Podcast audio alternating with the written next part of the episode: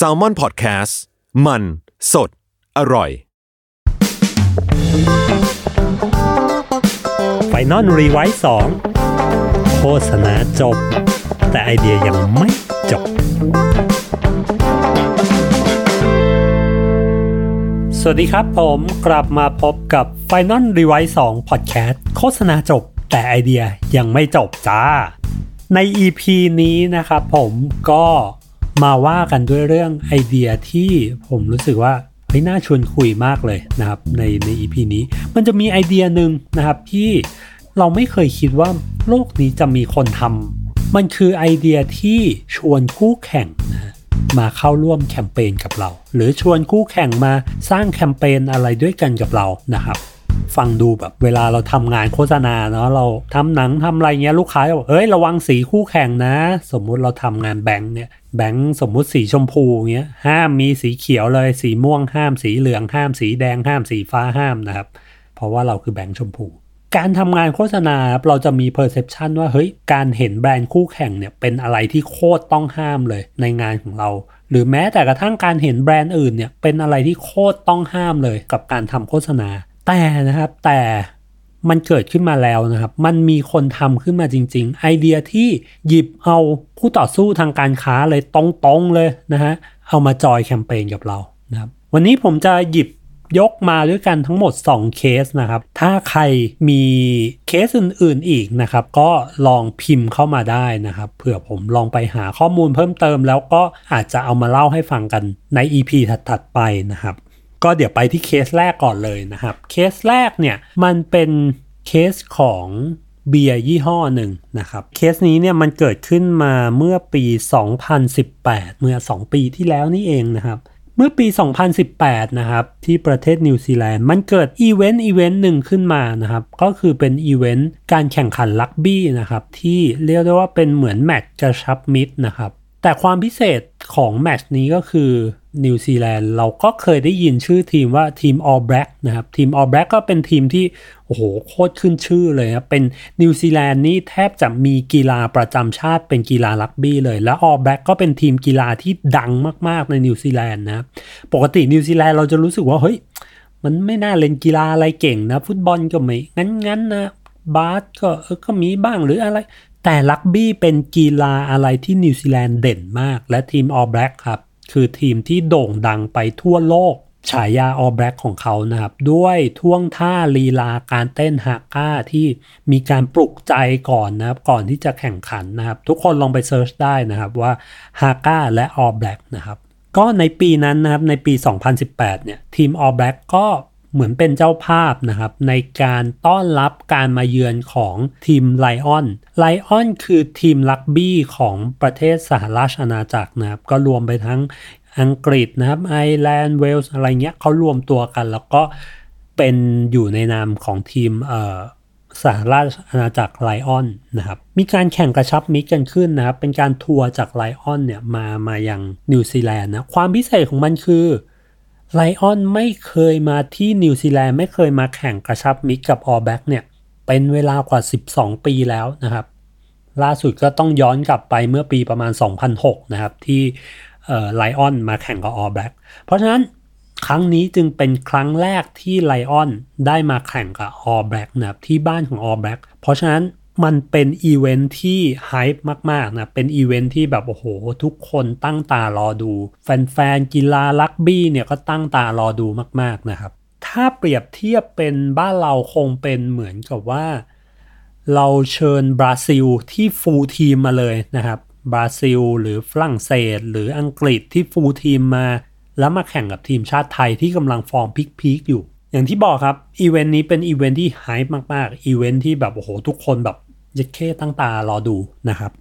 เพราะฉะนั้นผู้สนับสนุนอย่างเป็นทางการของอีเวนต์นี้นะครับก็คือเบียร์สไตล์ลาเกอร์นะครับเบียร์สไตล์ลาเกอร์เนี่ยเป็นเบียร์ประจำชาติของนิวซีแลนด์นะครับแล้วก็เป็นผู้สนับสนุนอย่างเป็นทางการของทีม All Black นะครับเบียร์สไตล์ลาเกอร์เขาก็มีโปรเจกต์ขึ้นมาครับว่าเฮ้ยอีเวนต์มันไฮป์ขนาดนี้เพราะฉะนั้นเราควรแบบทำอะไรสักอย่างหน่อยละเพื่อที่จะ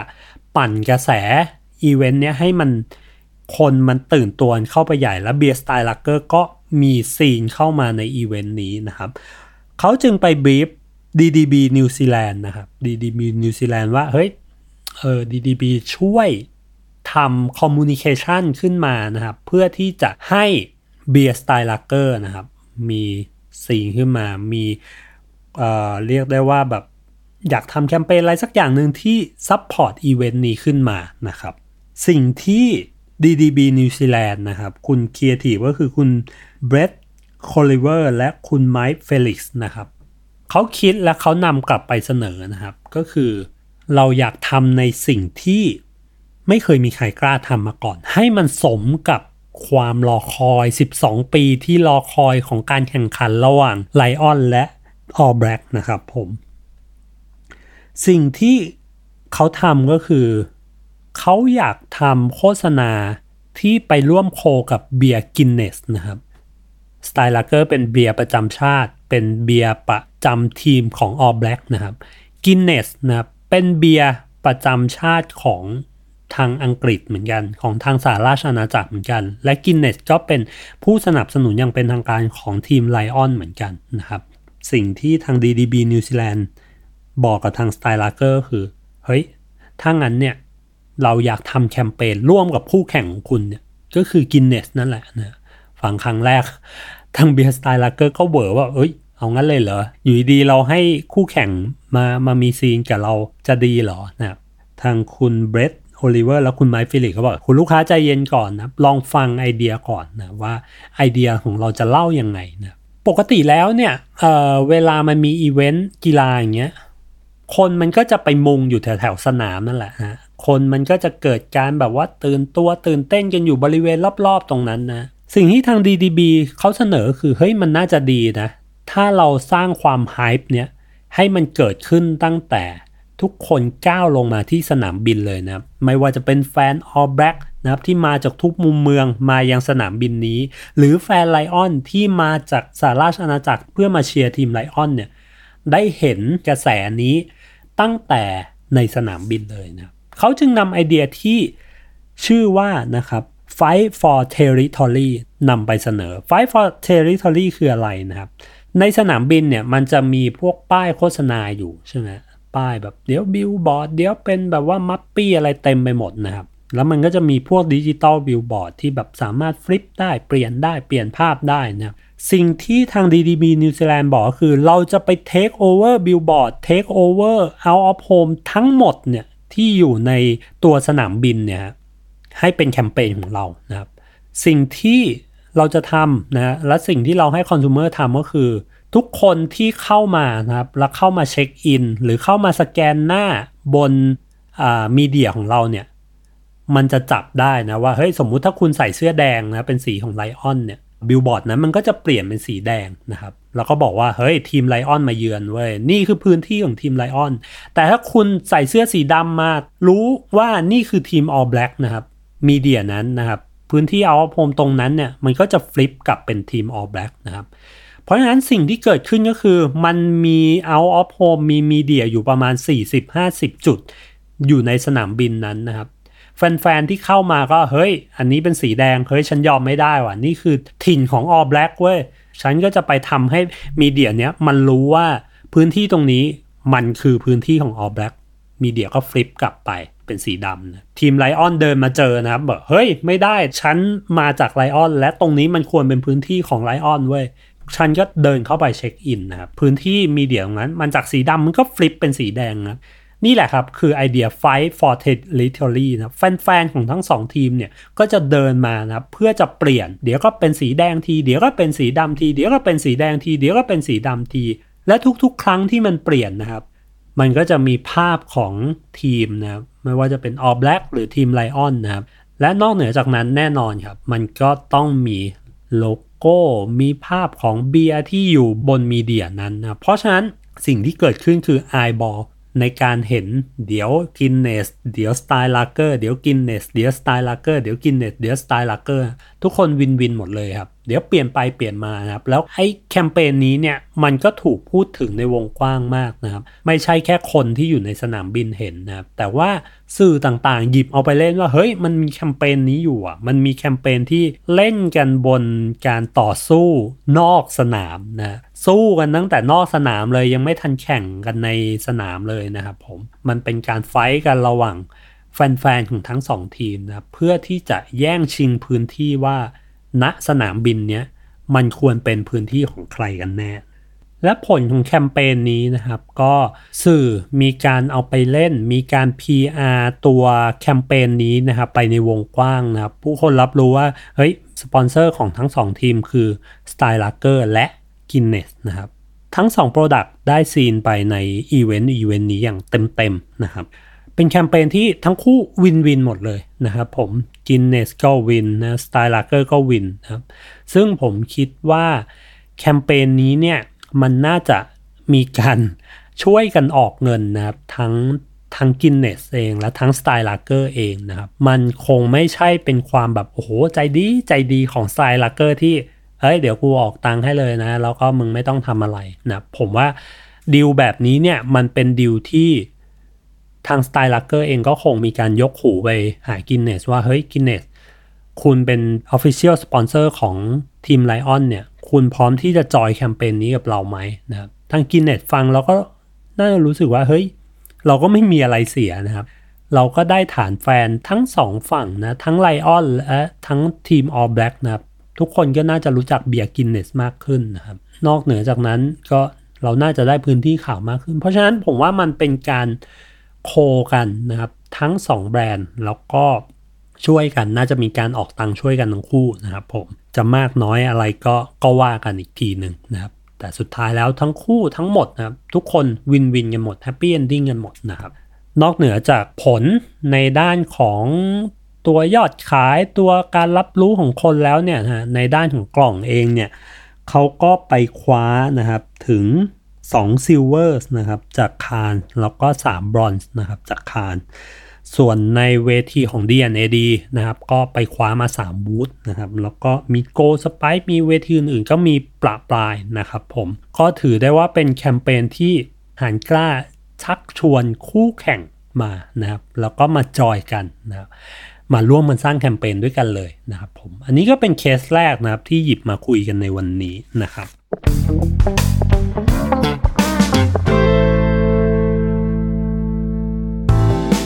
สวัสดีค่ะนิดนกพนิชนกดำเนินทำเองนะคะอยากชวนกันมาฟังรายการพอดแคสต์ของเราที่แม้จะเป็นชื่อว่า The Rookie Mom คุณแม่มือสมัครเลี้ยงแต่ก็ไม่ใช่ว่าจะต้องเป็นคุณแม่เสมอไปนะที่จะฟังได้จริงๆแล้วความตั้งใจของเราอยากให้ทุกคนที่ผ่านไปผ่านมามาเข้าใจความเป็นแม่และเด็กด้วยกันเพราะว่าทุกคนเคยเป็นเคยเป็นลูกของพ่อและแม่บางทีเราก็อาจจะเข้าใจคุณพ่อคุณแม่ของเรามากขึ้นด้วยก็ได้นะคะแล้วก็เราจะได้ไปเข้าใจมุมมองของพ่อแม่ในสังคมมากขึ้นด้วยเพราะว่ามองไปทางไหนก็มีแต่คนรอบตัวมีลูกทั้งนั้นเลยติดตามรายการของเราได้ทุกวันจันทร์ทุกช่องทางของ Salmon Podcast จ้า The Rookie Mom คุณแม่มือสมัครเลี้ยงกับนิดนก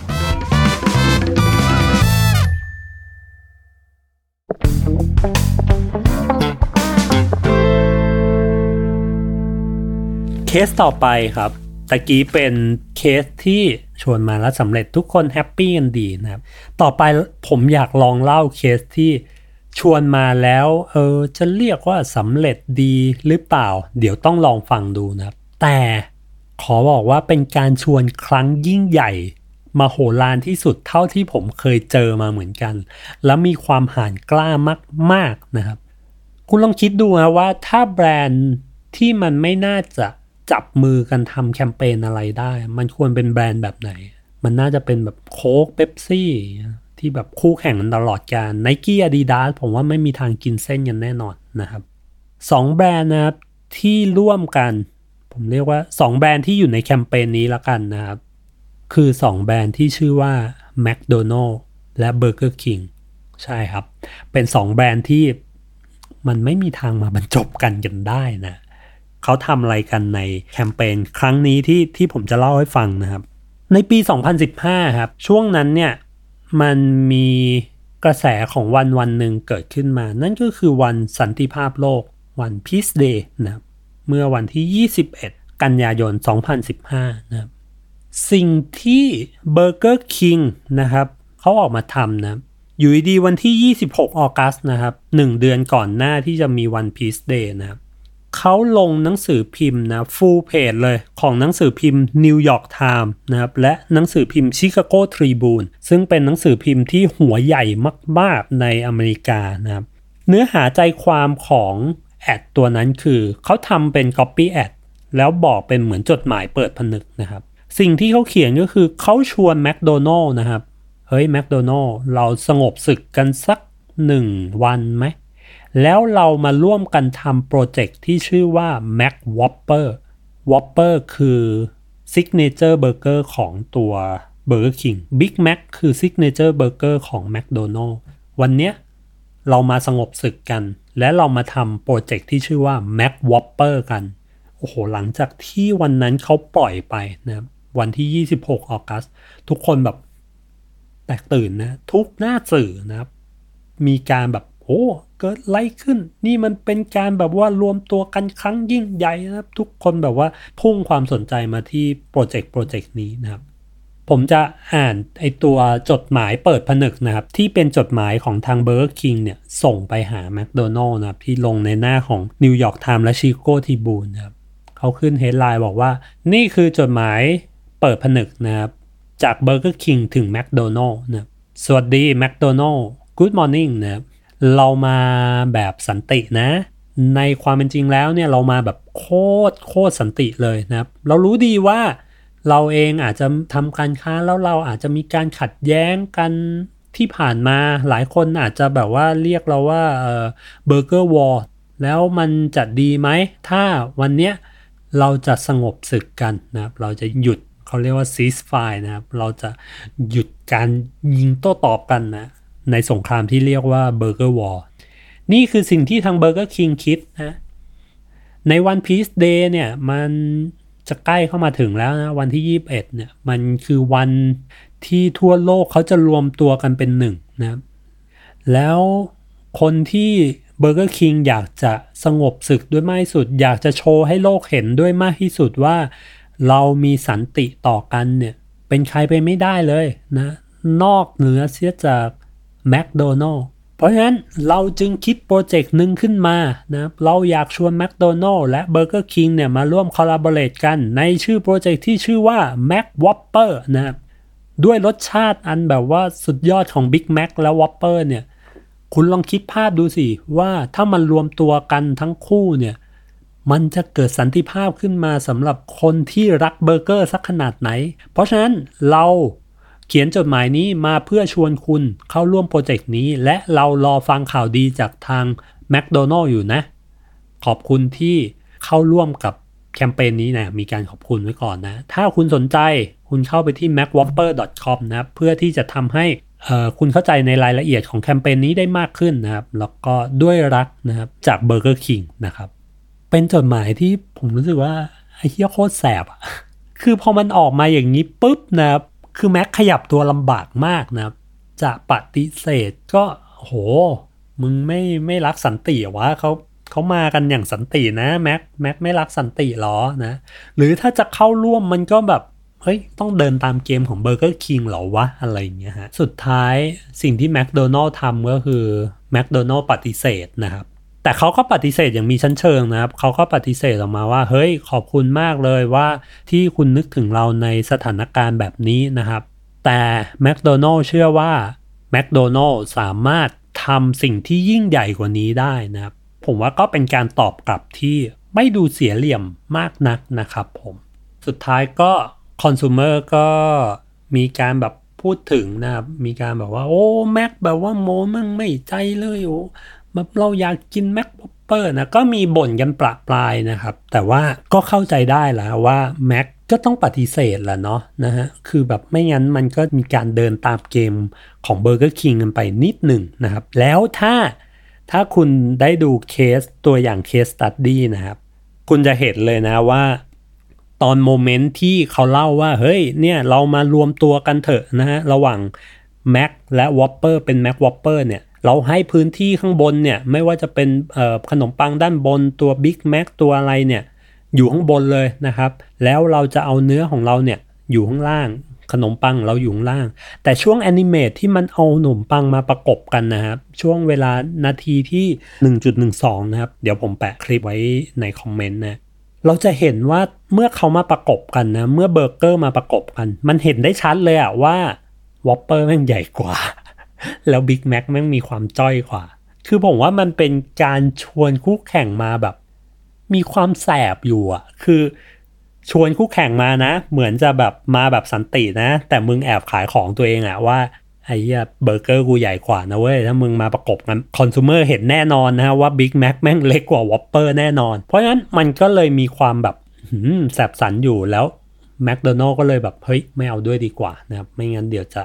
กลายเป็นการเล่นตามเกมของ Burger King ไปนะครับฟังดูเรื่องราวนะครับเหมือนมันจะจบลงเท่านี้นะครับแต่ว่าความน่าสนใจของมันนะครับตัวแคมเปญเนี่ยมันก็เรียกเสียงฮือฮาได้ในช่วงนั้นนะครับแต่ความน่าสนใจของมันจริงๆคือจุดเริ่มต้นของแคมเปญนี้นะครับที่ผมอยากจะชวนคุยแล้วผมก็อยากอยากจะเล่าให้ฟังหลังจากที่ไปแบบลองหาข้อมูลมาแบบเฮ้ยแคมเปญเนี้ยมันลอนช์เมื่อปี สองพันสิบห้า ใช่ไหมแต่ว่าจุดเริ่มต้นของแคมเปญเนี่ยมันเริ่มต้นตั้งแต่ปี สองพันสิบเอ็ด เมื่อ สี่ ปีที่แล้วแคมเปญเนี้ยใช้เวลาก่อร่างสร้างตัวถึงสี่ปีนะครับจุดเริ่มต้นมันคือคุณทอมเพนนะครับและคุณจอร์จมัวร์นะครับสองครีเอทีฟหนุ่มจาก เอ็น ซี วาย เอ็น อาร์ Auckland นะครับนิวซีแลนด์นะ อี พี นี้ผมก็เป็นอะไรกับนิวซีแลนด์อีกแล้วนะครับทั้งสองเคสที่ยกมาเป็นนิวซีแลนด์ทั้งคู่เลยนะครับพวกเขานะครับริเริ่มโปรเจกต์นี้กันขึ้นมาตั้งแต่ปี สองพันสิบเอ็ด นะครับเขาแบบเฮ้ยอยากทำแคมเปญที่แบบว่าเหมือนชวนคู่แข่งมาแล้วคอลลาโบเรชันกันนะครับเพื่อซัพพอร์ตในวันสันติภาพโลกนะครับแต่ว่านะครับหนึ่งเลยคือแคมเปญนี้เนี่ยมันก็ถูกเก็บอยู่ในลิ้นชักยังไม่ได้มีจังหวะเอามาขายยังไม่ได้มีจังหวะแบบเกิดขึ้นได้สักทีนะครับผมแล้วก็ทางลูกค้าเองเนี่ยคือการที่จะทำแคมเปญนี้ให้มันสักเซสได้จริงๆมันต้องไปใหญ่ในเบอร์แบบเบอร์แบบที่เขาทำอ่ะก็คือไปลงหนังสือพิมพ์นิวยอร์กไทม์หนังสือพิมพ์แบบชิคาโกทริบูนแต่ครีเอทีฟทั้งสองคนเนี้ยเขาอยู่ที่นิวซีแลนด์นะเฮ้ยแล้วจะทำยังไงให้ global เนี่ยได้เห็นไอเดียจากทางประเทศเล็กๆทางหมู่เกาะโอชิเนียเนี่ยนะทำยังไงที่จะทำให้ลูกค้าเบอร์คิงที่อยู่ในอเมริกาที่เป็นสาขาใหญ่เนี่ยเขาได้เห็นนะคือเขาก็เล่าว่าตอนที่เขาหยิบไอเดียนี้ไปขายลูกค้าเบอร์คิงที่นิวซีแลนด์ลูกค้าเขาก็เฮ้ยชอบนะแต่ว่าเราก็จะทำยังไงดีล่ะที่จะแบบเอาไปขาย regional เอาไปขาย global อย่างพวกเราเองนะพวกเราเองที่ทำงาน creative เราก็จะรับรู้นะว่าเฮ้ยบางทีเราขายงานลูกค้าที่เป็นคนไทยลูกค้าชอบมากเลยแต่พอมันขึ้นไปในเลเวลของ global ของ regional เนี่ยมันจะมีหลายสิ่งหลายอย่างที่แบบสกรีนสกรีนไว้บางครั้งแบบความชอบของครีเอทีฟของลูกค้าที่เป็นคนไทยเนี่ยมันไม่พอที่จะคอนวินซ์ออริจินอลที่มันมีไบเบิลที่มันมีอะไรอยู่จนผ่านได้หลายครั้งที่งานครีเอทีฟของเรามันไปตกม้าตายตรงเวลาไปเจอออริจินอลเวลาไปเจอโกลบอลที่ยิงกลับมานะครับผมคุณทอมเพนและคุณจอร์จมัวร์ครับเขาก็เล่าว่าสิ่งที่ทำให้แคมเปญนี้เนี่ยมันมันรอดออกมาได้นะครับแล้วมันมันเป็นรูปเป็นร่างจนเห็นผลในนาทีสุดท้ายเขาให้มาสามคำนะว่าแม่งโคตรอดทนนะต้องอดทนและต้องขยันนะมีความวิริยะนะครับเขาใช้คำว่า persistent นะครับ diligence ก็คือผมลองแปลดิกแบบความรู้งูงูปลาปลาของผมก็คือมีความวิริยะมีความแบบพยายามโคตรๆนะครับแล้วมีความขยันมากๆนะครับและสุดท้ายเขาเอ่ยขึ้นมาอีกคำหนึ่งก็คือเฟอร์นันโดคุณเฟอร์นันโดเป็นลูกค้าของเบอร์เกอร์คิงนะครับที่ช่วยผลักดันแคมเปญเนี้ยจนสุดท้ายมันแบบมันเกิดเป็นรูปเป็นร่างและมันไปจนถึงสุดทางแบบนี้จริงๆนะเพราะฉะนั้นครีเอทีฟทั้งสองคนนะเขาเลยให้เครดิตคุณเฟอร์นันโดอย่างยิ่งยวดนะนอกเหนือจากความพยายามความอุตสาหะความขยันของทีมของทุกๆคนที่อยู่ในใน วาย เอ็น อาร์ นิวซีแลนด์แล้วเนี่ยนะที่สำคัญที่สุดเลยคือคือลูกค้านะครับ ซึ่งหลายๆครั้งที่ผมเห็นงานที่มันออกมาดีๆไม่ว่าจะเป็นคนไทยไม่ว่าจะเป็นคนใกล้ตัวคืออย่างนึงเราต้องยอมรับว่าเฮ้ยลูกค้าต้องให้เครดิตลูกค้าที่ซื้องานที่มันเรารู้สึกว่ามันดีแบบนั้นจริงๆนะหลายครั้งครีเอทีฟจะรู้สึกว่าเฮ้ยงานเนี้ยครีเอทีฟเป็นคนทำแล้วแบบโอ้ครีเอทีฟเก่งจังเลยจริงๆผมว่าครีเอทีฟทุกคนอ่ะสามารถคิดไอเดียเจ๋งๆได้แต่ลูกค้าที่กล้าซื้อไอเดียแบบนั้นเนี่ยผมว่าเป็นลูกค้าที่ประเสริฐมากนะครับ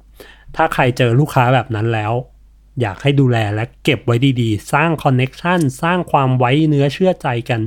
ดีๆและอย่าทำลายความไว้ใจของลูกค้านะครับถ้าคุณเจอลูกค้าดีขนาดนั้นแล้วนะครับผมก็กลับมาที่คุณทอมเพนและคุณจอร์จมัวร์นะครับเขาบอกว่าสามอย่างที่ทำให้งานชิ้นนี้เกิดขึ้นมาได้ก็คือความขยันความอุตสาหะและลูกค้าคุณเฟอร์นันโดนะครับและหลังจากแคมเปญนี้ลอนช์ออกไปนะครับถึงแม้ว่าโอเคอ่า McDonald's อาจจะไม่ได้เล่นด้วยอาจจะไม่ได้ร่วมจอย McWhopper ด้วยนะครับแต่ว่าสุดท้ายแล้วนะครับทุกคนก็เห็นความสำคัญของความเป็นสันติภาพนะครับสุดท้ายมันมีปาร์ตี้อีเวนต์เล็กๆขึ้นมางานหนึ่งนะครับที่ทาง Burger King เขาจัดร่วมกับ MasterCard ร่วมกับ Google ร่วมกับอะไรอย่างเงี้ยเป็นปาร์ตี้ที่ลูกค้าแต่ละเจ้ามาจอยกันนะครับในช่วงช่วงวัน Peace Day นั่นแหละนะครับซึ่งทาง McDonald's เองเขาก็มาร่วมจอยปาร์ตี้นี้นะครับแล้ว McDonald's เองเขาก็ทำอย่างที่เขาแจ้งไว้นะครับในตอนที่เขาตอบปฏิเสธแคมเปญ McWhopper ไปว่าเฮ้ยเขาขอบคุณนะที่นึกถึงแต่ว่าเขามีมีความคิดที่จะทำอะไรที่มันยิ่งใหญ่กว่านี้เหมือนกันเพราะสิ่งที่ McDonald's ทำก็คือเขาก็ไปทำสปอตโฆษณาและทำแคมเปญขึ้นมาหนึ่งตัวที่ไปช่วยซัพพอร์ต ยู เอ็น นะครับแล้วก็พูดเกี่ยวกับเรื่องอยากให้แบบเหมือนช่วยกันรณรงค์ให้มนุษย์โลกมีอาหารกินนะครับเพราะฉะนั้นสิ่งที่ทั้งคู่ทำนะครับแม้ว่ามันจะเป็นความแบบ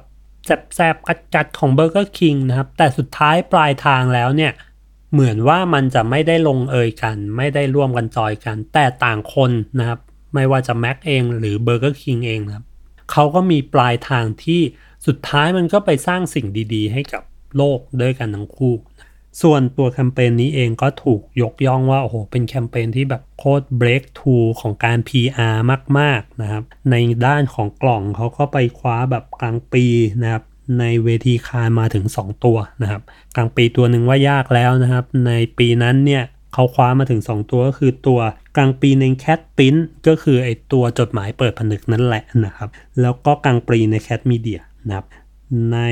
The One Show นะครับเขาก็ไปคว้าเมริตมานะครับเอ่อซิลเวอร์ในแคทคาในอะไรก็ได้มาเพียบเลยนะครับแล้วก็เขาก็เคลมนะครับเขาเคลมว่าได้เอิร์นมีเดียไปฟรีๆเนี่ยนะฮะกว่า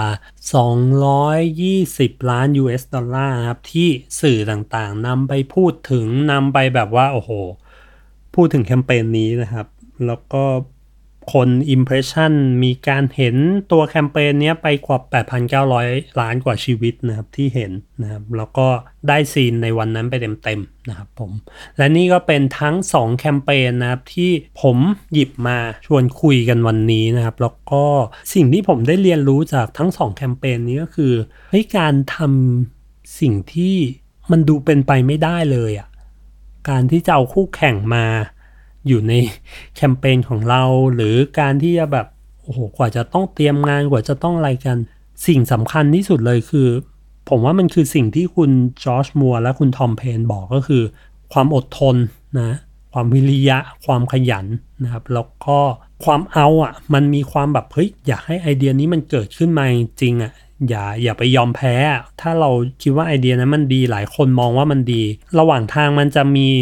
แบบทดสอบอะไรบางอย่างที่มันจะมาฆ่าไอเดียนั้นอย่างให้ให้มันตายไปนะไม่ว่าจะเป็นเวลาที่มันถูกทิ้งไปอย่างนานนานนะผมเองผมเคยทำงานที่แบบ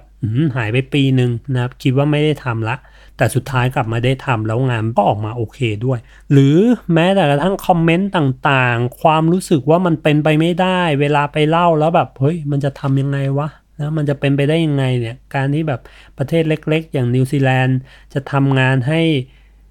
บริษัทแม่ของ Burger King ได้เห็นเนี่ยมันมันเป็นไปได้ฮะมันเป็นไปได้ถ้าเรามีความแบบเฮ้ยกูจะเอากูอยากได้ให้ไอเดียนี้มันเกิดขึ้นมาจริงๆนะครับก็นั่นแหละฮะก็คือสิ่งที่ ผมเองได้เรียนรู้จากทั้งสองแคมเปญนี้ก็แล้วเพื่อนๆนะเพื่อนๆทุกคนน้องๆหรือพี่ๆทุกคนรู้สึกว่าเฮ้ยมีมุมมองแบบไหนบ้างอยากชวนคุยแบบไหนบ้างนะครับคอมเมนต์กันมาได้เลยนะครับผมและใน อี พี หน้านะครับผมอยากที่จะชวนทุกคนไปนั่งพูดคุยกับครีเอทีฟคนไทยนะครับที่